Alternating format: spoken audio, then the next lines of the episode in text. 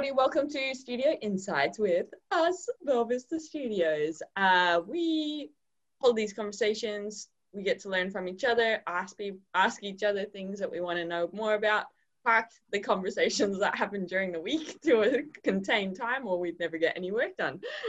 Pointing at you. And uh, just jokes. So, everyone, thanks for watching the videos. Hope you've been enjoying the first few. Today, first question is coming live from Victoria in Brisbane, Australia. what have you got to say? Uh, well, my or Hannah. Um, so this week I'm again, um, but I've been going back through Hannah's uh, like recent blogs to come up with some content uh, of things we find valuable to share with the community. Um, so Hannah's been doing the blogs pretty much since Belvista Studios began. So done the hundreds, I would say. I've done one in that time. So my question is it published? yeah. Wait, what one was it? Um, remember that. I don't actually remember. It was well, your task is put the link in the description so people can free read your one and only blog. Well done, because mine is two sentences. Yeah, Hannah's done a lot. She's very seems very confident with her blog writing. Um, so I just want to know, like, what is your process from start to finish, basically, when you write your blogs? Like research, inspiration, actually writing it, um, and just any tips or advice you have if people do get writer's block or anything like that. Great fucking question. So I guess the first thing it usually I get stimulus, so it would usually come from Kim, or it could be something that we've heard someone else talk about.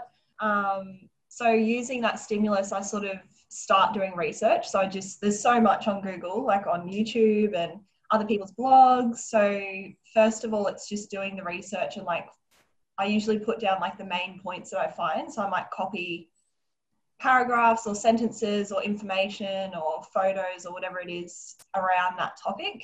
And then once I've got like a good picture of what it is and I have a like a basic understanding of what it is, um, that's when I can start getting into the blog. So I usually start with a sentence and it's aligned to our social media posts. So we always start with um, either stating a problem they might have or um, just relating to the end user or the person who's going to be reading the blog. So it might be like, um, if you're an e-learning designer, do you ever get stuck writing animation scripts? And that's so if the blog's around that, like I'll step into their shoes and think what could be a problem that they would be in or a situation that they would be in. So I usually start it with that and then I go to, okay, what do I want them to be able to do? So at the end of this blog, what value are they going to get from it? So rather than just knowing about the topic, what will they actually do differently once they've read the blog? So then I come up with a statement for that. So that's usually like in this blog, you'll you will find out how to write an animation script. So that's the next part. And then it's just around whatever topic it is, breaking it into different component. So for them to meet that goal, so for them to be able to do something differently from reading that blog, what steps will they have to follow or what things would they have to do related to that topic? And that's where I break up the different paragraphs or the different sections. So it'd be like number one might be um, from my research, it could be like if you're writing an animation script, give them the why. So why is it important for them to read that script? And then I would just go on through um, in that order.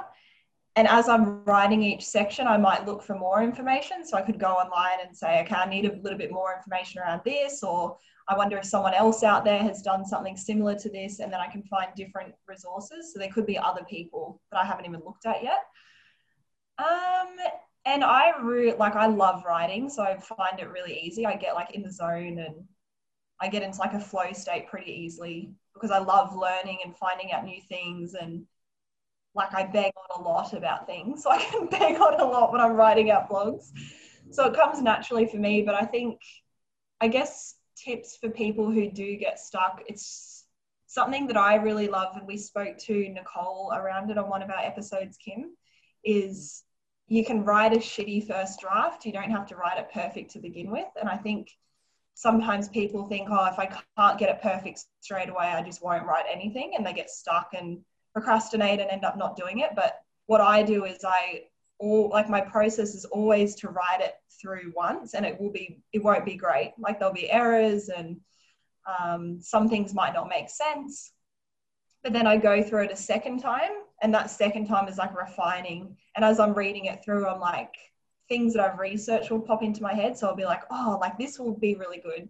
I'll add this in and then i'll read the paragraph again and it'll be more complete and sound easier for people to comprehend so i guess yeah, it's like stage one is writing a shitty first draft with the information I know. Stage two is refining it and adding extra information and getting it into a better place. And then stage three is usually going through doing like proofing, so like grammar checks, spelling, um, the which and that, which I know Kim was very full on with us about having like commas before things and so just like getting grammar right, which is good. I'm very grateful for that, Kim, because you taught us a lot. Um, so yeah, going through and doing that, and in that grammar and proofing, I'll often find other things I want to refine as well, so I can take it to the next level. So it just, I guess it's just doing the research, enjoying the learning process, not putting pressure on yourself, and knowing that it's not going to be perfect to begin with, and that you'll refine it each time you'll go through it. And also having the knowledge, like I'm really lucky because Kim will always check my blog, so she'll go through and see it from that other perspective. So if something doesn't make sense, she'll talk to me about it or put a comment on it saying like you need to explain this more or she'll make refinements. So yeah, does that sort of answer your question? Is there anything else? Yeah, no, that's really helpful. I think especially about getting the, like the first draft not having to be perfect because I know when I'm trying to write things, even like captions for images we post, like I you do just kind of get stuck in your head like overthinking it. Um, but I guess the captions is a bit different because you do kind of want to get them right the first time. But um, yeah, just putting something and then you can always go back to it. Whereas I find I tend to get like just fully stuck and I can't move past it. So, mm. cool. Yeah, just being comfortable with it not being perfect to begin with. Just getting as some it can be anything. Just get something onto the page, even if it's just words or a sentence that doesn't quite make sense, and then you can refine it as you go on. Mm-hmm. Yeah, it's very helpful. it reminds me of any time I journal and like I don't have anything to journal about. I'm like, this is silly. I feel stupid. And then something will flow. So that's what I would recommend when Hannah's like, just get something down. Start typing. You'll get your silly sentences out. And then hopefully get into a flow. Um, still yet to publish a blog, so maybe don't take my tips. But um, it's really interesting because as I'm listening to that and like knowing how you do work on them, like if I summarize it, it is an instructional design process that you take. Um, and the first thing which I'd encourage people to do is you're always writing a blog about something that you actually want to learn about or that you're curious about. So it's not like we're like, go work out this weird methodology that we've never heard about. It's stimulate it's come from something that we've had an interest in. So you're always coming from a place of curiosity. And because we like learning i think that is that first barrier for people to get rid of like what do i write about? So just be curious and actually find out something you're interested in. But if i think about it you have like the the why at the beginning like why should someone care? Like if i align it to the instructional design process why should someone care? Then you have your learning outcome and then you're like continuously the actions and decisions because a lot of the time you're like this is a practical tip to do that. So you're putting that aligned back to the learning objective that you've promised at the beginning um, and then all the way through to like user testing because anytime i see your blogs as the first time like you've just gone this is my stimulus this is what i and your stimulus might be me going here's a blog i found interesting or here's a youtube video or someone spoke about this for example, if it comes from me. So I haven't heard anything else. And then you go, okay, it's ready for you, Kim, after you've done your own revisions. And I come in as a learner. And then I'm like, okay, I'm ready to learn from Hannah now. What is she teaching me? So that's like, if you think about uh, you are an instructional designer, people watching this. Um, so just apply the same process. Hmm. One thing I'd like to follow on, or do you want to add anything to that before I just ask a follow up question to the blog stuff? Um, I think saying that I it's it is really interesting because it is you have to tackle it like an instructional designer. When I think about, I know sometimes I use metaphors and um, like terms that not everyone would understand. And I know you've said like you need to make sure whatever you write, everyone in the audience can understand it. And I think a big part of our e-learning projects is accessibility. So thinking about um, is our audience going to understand what we're putting out into the world? Are they going to be able to read things properly? And I noticed that a lot of your comments are like similar to the comments that I get, like creating storyboards and doing project work. So I guess when you're writing blogs as well, it is having that mind frame of like, will every different nationality understand this term? Like if you're using Aussie slang, is that mm. something going to understand? So yeah, it is interesting how it all it like all aligns the instructional design work we do and writing the blog. So yeah, I guess something else to think of too. Mm. And I guess so that's one structure, like what we've just spoken about. I also see similarities, which you can get the link in the description, is that writing scenario questions guide because mm. it has in there like um, checking yourself like against the learning objective, putting in reflection opportunities, putting in stretch assignments, like so how we've how we write our scenarios at Bella Vista Studios is also like another kind of process people could apply to writing a blog. So just transferable skills. Yeah. Um, and then the one thing that I wanted to ask as a follow up is how do you title a blog? Oh, good question. Um, so I learned a lot around titling blogs, and I know we've had a lot of discussions around it, Kim. But I think what people really need to consider, and what I now consider, is what would people look up. So whatever problem that I'm trying to solve through the blog, so whatever stimulus you give me, I'm like, it's going to help the end reader or the end user solve this particular problem. So then I think, okay, if that's a problem that I want to solve for that person, what would they Google if they were trying to find a solution to their problem? So we often start our blogs with like how to. So you might think people watching or listening to this video, if you're trying to figure out how to do something, it's pretty common for people in Google to say like, how do I, or like how to ride a bike, how to swim, or whatever it is. Um, so what I do is I yeah consider what the problem is that I'm trying to solve, and then put myself in the shoes of the end reader and think what would they type. And there's a really good resource that we'll put in the description. Is I think it's called Answer the Public. Mm. Correct wrong, either of you, but no, that's it. Yeah. The public, yeah. So answer the public. You can type in a keyword, and then it shows you what people Google related to that word. So say you put in um, instructional design, it'd come up with all of the common search terms for instructional design. So often we look at that as well. So check that out if you're writing a blog, type in the topic and it'll come up with lots of different options. Um, you get two searches per day, so uh, just check that out. Wisely, Don't just type random stuff in. You have to be very. yeah, you want it. Those are precious. That's if you want to use it. There's other tools out there. yeah. So yeah, I guess that would be the process yeah that's cool because that's also a nice way to get blog ideas is like if you type in instructional design you see what people are looking for so that might stimulate something as well yeah um, and i guess those if we can extend on that again transferable skills how you write that blog title thinking about what would someone be looking for if they wanted the answers that are in my blog that's how we should title our learning initiatives yes and, yeah and titles of the videos. That's how we come up with the video titles and things like that. So yeah, lots yeah. of transferable skills out there. Before we move on, Kim, what do you think? Because I know you speak about niching as well. Hmm. So do you think it's important for people like to? Because I don't always do it with blog titles, but I'm wondering if like including our niche is important.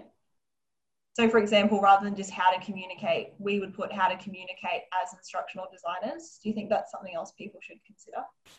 Yeah, I do actually. That's a really good point because, um, like, we've done this and people go do this now, open up another tab, but just go how to communicate and see how many search terms come up in terms of Google results, and they'll probably be like over a billion. And then if you type in how to communicate as an instructional designer, there's probably like millions. So you're basically competing with less. So I think that's important.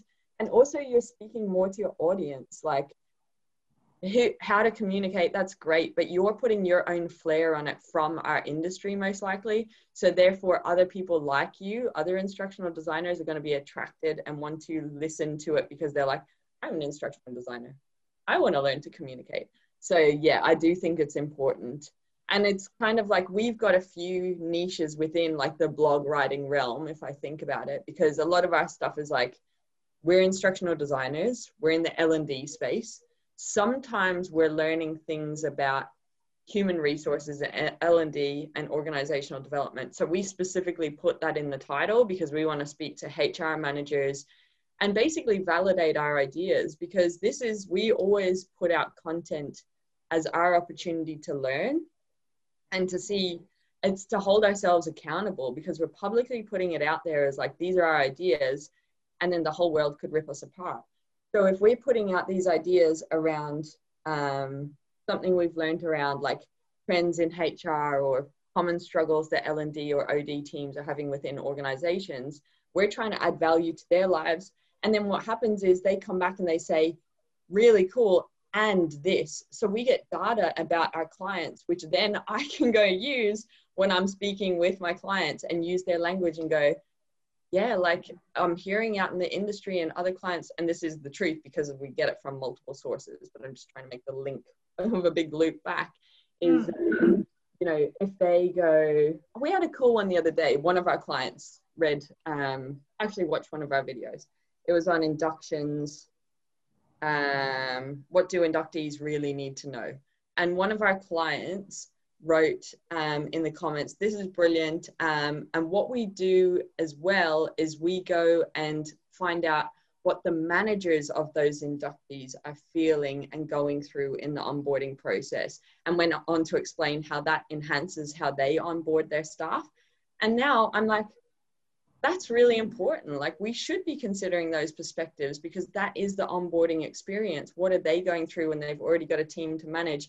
they're prioritizing workload and now they've got a new staff member that they need to get up to scratch so that we're learning through that as well so that's why we always appreciate your comments um, is because it is a learning opportunity and so there's that kind of niche and that shows how that plays out if we're going um, like we haven't learned from our client's perspective in a long time so let's go do that then we have like we're obviously very passionate about human centered design so we would and I think a lot of people know us for applying human centered design to instructional design and learning initiatives. So therefore, we're going, we're reinforcing our brand as I guess growing in an authority in like.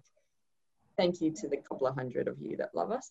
Um, but like, it's really like we're so passionate about that, and we really believe in it. So we're learning and always upskilling so that we can do that better, serve our clients better um, and then there's sometimes it's e-learning specific where it's like, well, you guys been learning about graphic design. So then we start going, okay, well, you're learning about graphic design, put it out there because there's other people. Not all instructional designers have graphic design skills, so that's useful for them. So within our realm of learning and development, there are sub niches and they come from, they're decided based on where we're at and what we're learning as a team. And then we are going, there's other people out there like us so let them find us easily by putting it into the title. For example, if we go back to year one at the beginning in terms of how should we communicate or how should I communicate as an instructional designer? Mm-hmm. You just think about which one are you most likely to read yourself. Yeah. Anything else on that topic or we can move on to the next question? I'm done with that one. Yeah, me too. Hannah, you got a question? I do. So, my question is for you, Kim. What I would understand, like to understand, is I know sometimes you come to Victoria and I with projects, and mm. you'll say, like, okay, this project we're doing an animation, or this project we're doing, um, like, we're going to do posters and e learning, and you sort of let us know what sort of outputs is going to be before we get into discovery or start working on the project. And I'm just wondering what is your process for understanding what output is best suited to the client's needs? When you are able to say this this is an animation project or this is a project that's going to be built in Articulate Rise? Like, what's your process for determining that? Yeah. Um, I think there's two avenues. The real simple one is a client comes to us and has it already predetermined. So they say, We're doing a video on leadership. Here's our script. Create animation, please. Um, or we have Rise in house. Um, and therefore, when you finish with the project, we want to be able to keep it updated ourselves later. So we need it done in Rise, for example, or whatever tool. So those tools can be dictated by the client. And sometimes part two now will come into that where we can influence the client and where we really believe that's not going to solve the problem. Um, this is transactional right now. Um, and I think the judgment as a say a business owner or like a project manager is like number one the budget like is it a two day job or is it a two month job you don't really want to influence someone for like um like they just need a quick animation maybe they and we have to respect clients as well maybe they've already done all the work in house around this is the problem we have and we just need to outsource this one component of the project because we can handle everything else in house so we need to trust that as well um, the second approach would be I guess you build experience of what's possible, right? Because we live in the world and we have our own experience. So it's being aware of apps existing, chatbots existing, animations, posters, emails, everything that we've ever done, um, everything we've ever experienced, sorry, as a human is a possibility. And so when a client comes to us with no predetermined parameters and they say, this is the problem we have, I know we're going to do the discovery workshop but I can already, I guess, through experience, go, it sounds like this is a change management campaign, which therefore the key components of that campaign are certain elements like posters, um, email series, micro learning in some form, videos, whatever it is. So I can get a gist of it's going to have these components. Um, and I think that comes with experience. So just bear with me as I'm trying to break down how I make that decision because now it's kind of like a gut reaction. I know what's possible and I know what will help solve this problem. And sometimes we like I'll in and this is happening like in the very initial phone call, very initial meeting or very initial um, email that I'm able to go. I think these are the components that will make up the best blue sky like if they are really going to solve the problem, these are all the components that it should have. Um, and then from there, we do our discovery workshop, so our human centered design approach, and then we find out, for example, that no one has access to PCs. So that may shift some of the things that you guys are like told will make up the project. Um, but I think it's about, I'm trying to break it down. Um, like, how do I even work it out?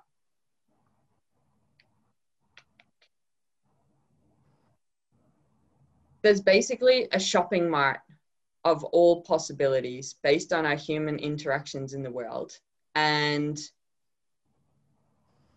you think about the problem that needs to be solved, and you think about the humans that are impacted by that.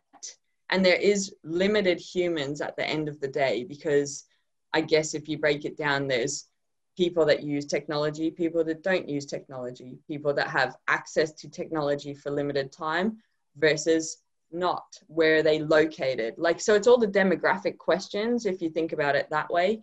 Um, age like where people um, like sex gender all that kind of stuff. Like so humans are kind of in their own little components and then you're trying to meet them. So you're trying to make the association to this big shopping mart of possibility what can I rule out immediately and what pops into my cart and I can go, yeah, this is going to be possible. Oh no, they've given me more data now. Someone make a meme or a GIF with this little thing. Like, but I'm going down my little shopping trolley and I chuck some idea in. I'm like, sounds like they need an email campaign in the lead up for two months. Don't know what that's going to look like, but they need communication at multiple touch points. And they've told me that email is the way that the organization runs. So I'm going to put that into the shopping cart. And then they tell me some other piece of data later on, and that might mean I remove something from my shopping cart.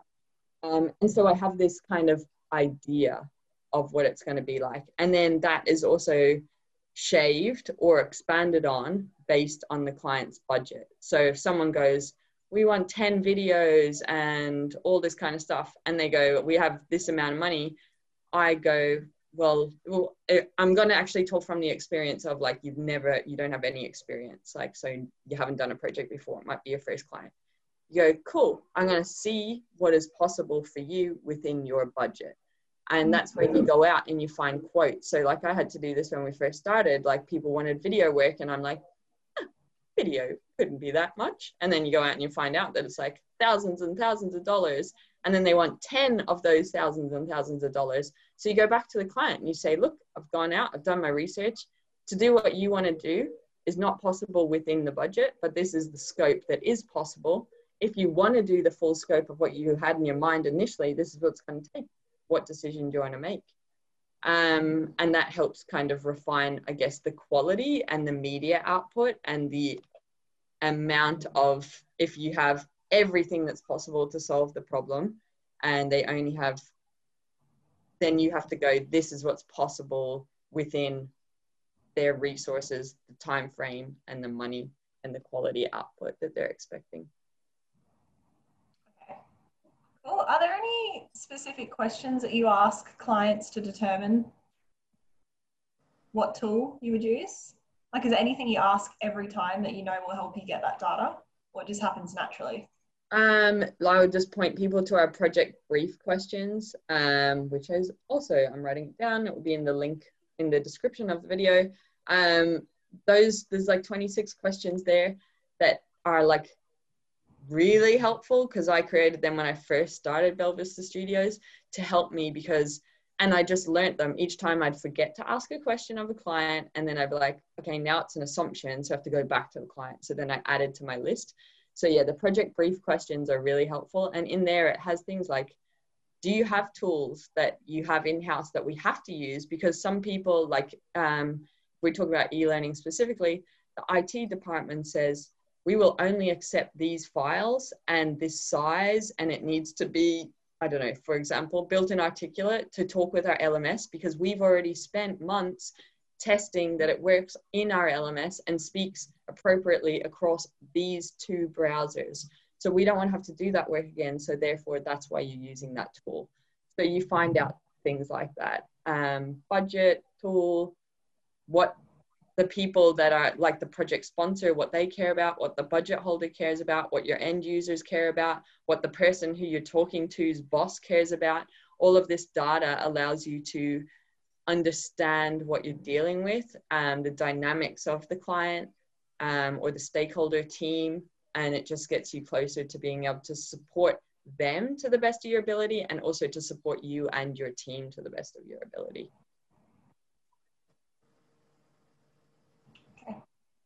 Awesome. That's answered my question. Thank you. All good. Uh, any other questions, Hannah? She's frozen. or just ignoring me, probably. Nah. um, my question for you both is um, we've been spending quite a lot of time now documenting our processes and being very clear on our processes. So we'll try to keep it, I think the, the process of it is relevant to whatever task comes up. We've been working on it for a specific thing, but it's not like that's not the important part of this question. The important part is in terms of planning and taking the time to document processes and then use them because we've spent two weeks probably now of our time focusing on that um, and doing the research to find out what's the best way to do this, putting it into action, testing it, refining. So, what would you say are the benefits? Like, why should people take the time to plan and document and have processes or systems in place? Talk them through your experience. Well, I think it saves you time in the long run um, like having a strict process to follow. Because even if you spend two weeks on it now, like then it's set up forever basically. Um, so even if usually it might only take you maybe half an hour each week to make a post or something like that, because yeah. you're trying to think, um, what do I need in the caption? What kind of image do I want? Do I need to create like a template or something from scratch? Um, like you've got to consider all of that, and it does that time does add up, and then it's a matter of getting it checked by you usually us working on it, um, just running it past you. But if you have the process there already, like you spend the two weeks time to set it up, then it might be a five or 10 minute job instead each week. So yeah, I feel like it does save you a lot of time in the long run. And then it's like, I don't have to get it checked because we've already agreed on this process. And I know that what I've done ticks all the boxes basically of what we've made. Mm-hmm. Um, and it's just easier in general, like, and you feel more confident to do something. Like, I feel more confident in what I'm doing because I know that it's I'm following something basically step by step that we've all agreed on. There's no like second guessing or oh I'll just quickly check this because that time even if it is me sending you a screenshot of something like that time adds mm. up process there. It just removes that step altogether. Like I know I can judge myself based on like the list of things we've set up in the process that what I've created matches that exactly. Mm-hmm. Um, so yeah, I think processes are like it's worthwhile putting the time in initially because it does pay off. It makes it easier for everyone. There's less stress. Um, and yeah, as an ongoing thing, like it just everything runs a lot smoother. I think.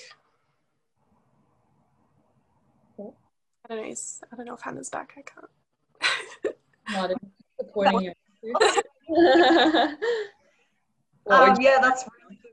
That's really good points, Vic. Uh, I think for me, it's really nice to have a consistent process. Like, I love the consistency of it. And we've done the research now that we know the processes that we've set up work. Yeah. So it's like, if you want to achieve a goal, rather than just going out there and randomly doing stuff and hoping that it's going to add value or um, I think it's so much better to have a plan. And if there's like other people following that same process that you know are getting good results, I think you're much more likely to achieve what you what you want to achieve. So you're spending your time on the right things that will have an impact. So I think that's really cool. Um, and also working in a team. So some people work solo, but if you are working in a team, it's having processes is a great way to have that consistent output because one person might do something one way and then another person might do something another way and if the brand's not aligning, it can look a bit strange and it's sending people different messages. So I think it's nice that we've got that consistent brand coming out. Um, and it's just easier. Like like Victoria was saying, it's so much easier to have something to follow and you feel more confident and you don't have to check in on things and you can just get on with your task and save so much time in the long run. So it's like project management. Like if you don't plan for things it's become so much more stressful than what it needs to. Mm-hmm. Um, spend the time up front because in the long run, it'll have such a good impact on the work that you do, the, the goals that you achieve, the output, the everything that comes from the work that you're putting in. It's so worth it. Mm.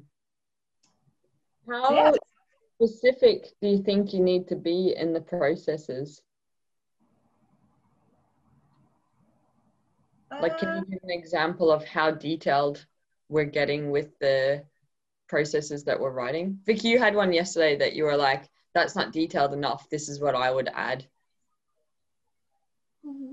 I don't remember that. But for me, um, so I kind of like having an example for each thing. So, for example, with like Instagram captions, um, if we say like we want to start off with an attention grabbing statement or a question, then we want to um, add have like our add value section and then a call to action like have an example or a few examples for each. So um, for the attention grabbing question or whatever it might be like use a how to question or like just some kind of like phrase even if it's not the full thing just like keywords that you could use that would like meet what we're trying to achieve.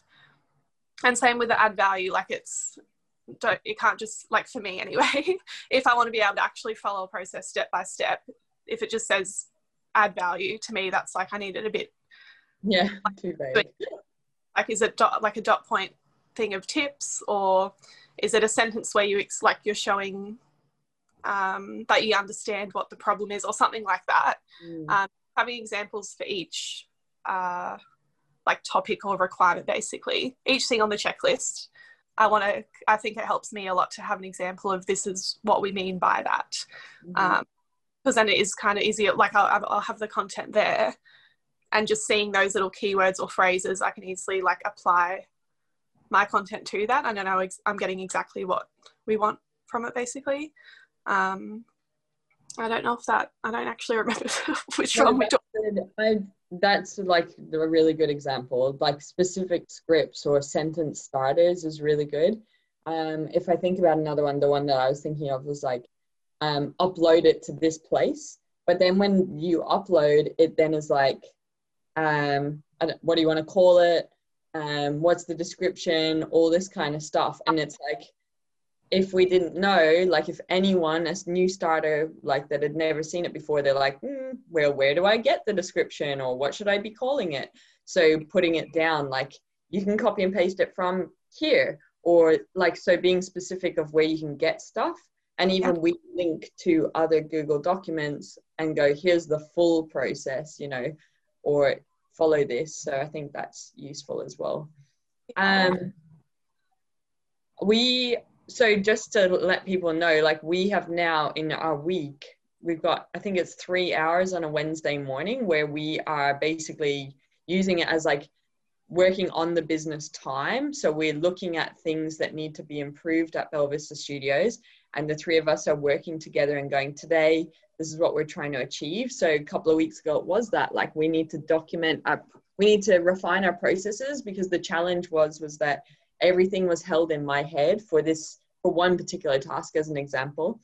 And we're actually losing so much opportunity because we didn't have a process so i was very sporadic in okay do this and do this and then do that. And then the next time we did that thing I'd just be like oh do this. And then we'd lost like so much opportunity. We also lose so much time because i'm saying can you write this? And in my head i had that structure of like the start beginning and beginning, middle, end, and the scripts. So I knew how to do them automatically, but you guys had never done it before. So how could you be expected to do that?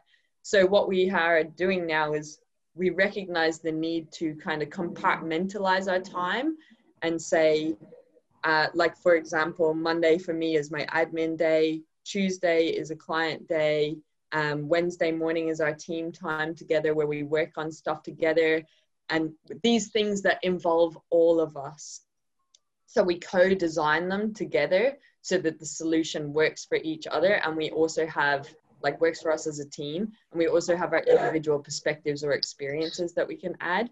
So that's how we've done that. And then what we do, sometimes it looks like it's like, okay, this is the goal. Let's go find out what's out there working in the world and then come back together and then over as we start to integrate that and taking action on it in our roles we are um, just continuously updating that process. And then we will be finished and then we can move forward with all the new stuff getting it right. Um, so i think like it is definitely whether it's like processes or it's like hannah said with the project management like the value of spending that time up front to plan is really important um, so three hours of our week doing that. I was wondering, do you guys have any tips on facial expression? um, do you guys have any tips on how we might improve how we do that moving forward? Like what works or what's not working? What works well, what needs to improve next time we focus on this sort of stuff?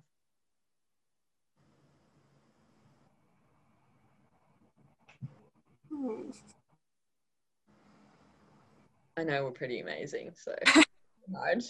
But although you're not saying this works well, so that's also troubling. Um,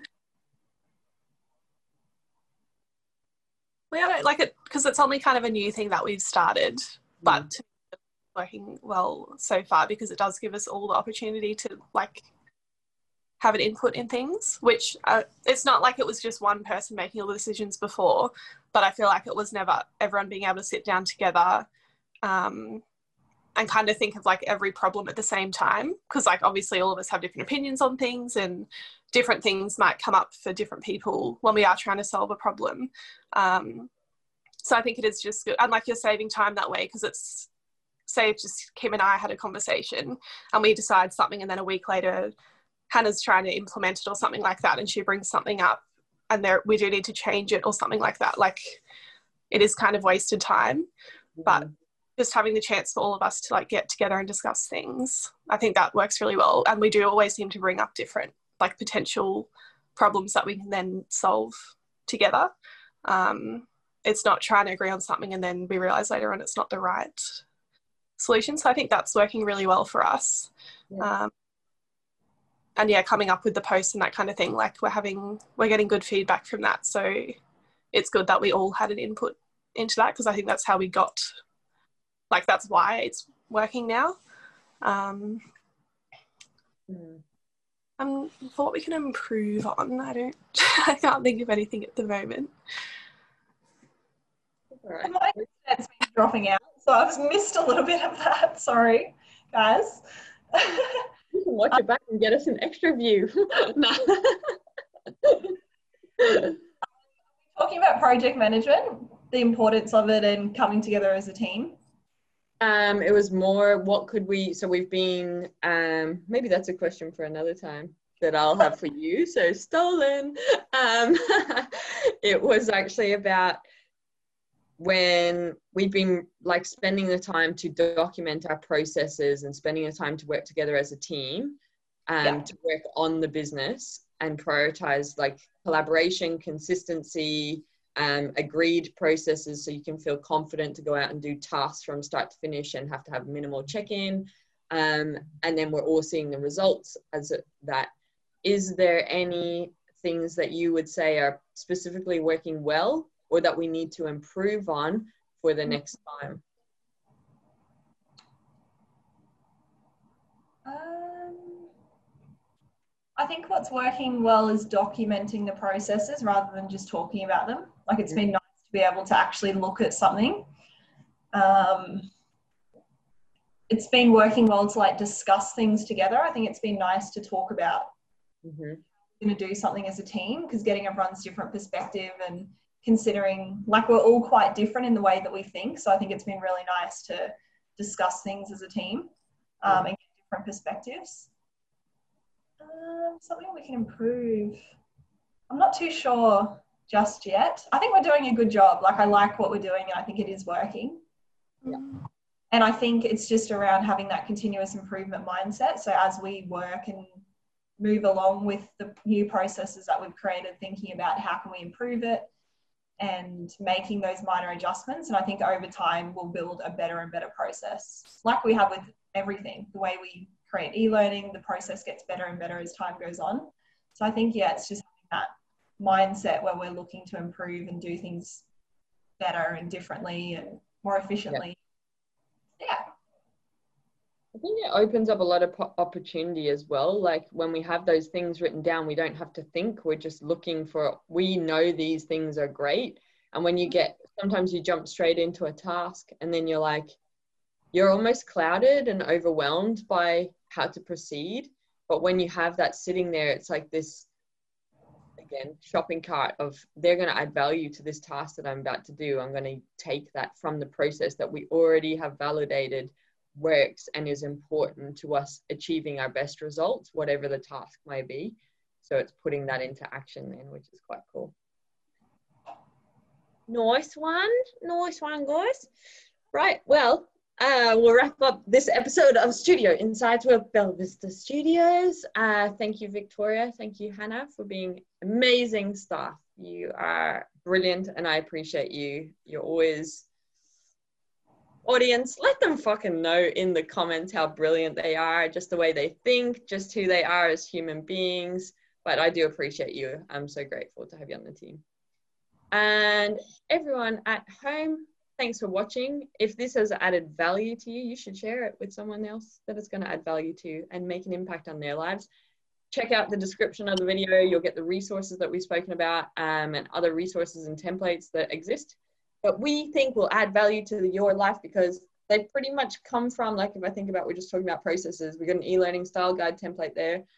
That came from us making a process internally to help us as a team, and we're like, it's gonna add value to you. So go get that freebie, amongst many more. Anyway, we love you. We appreciate you. Peace out. Bye.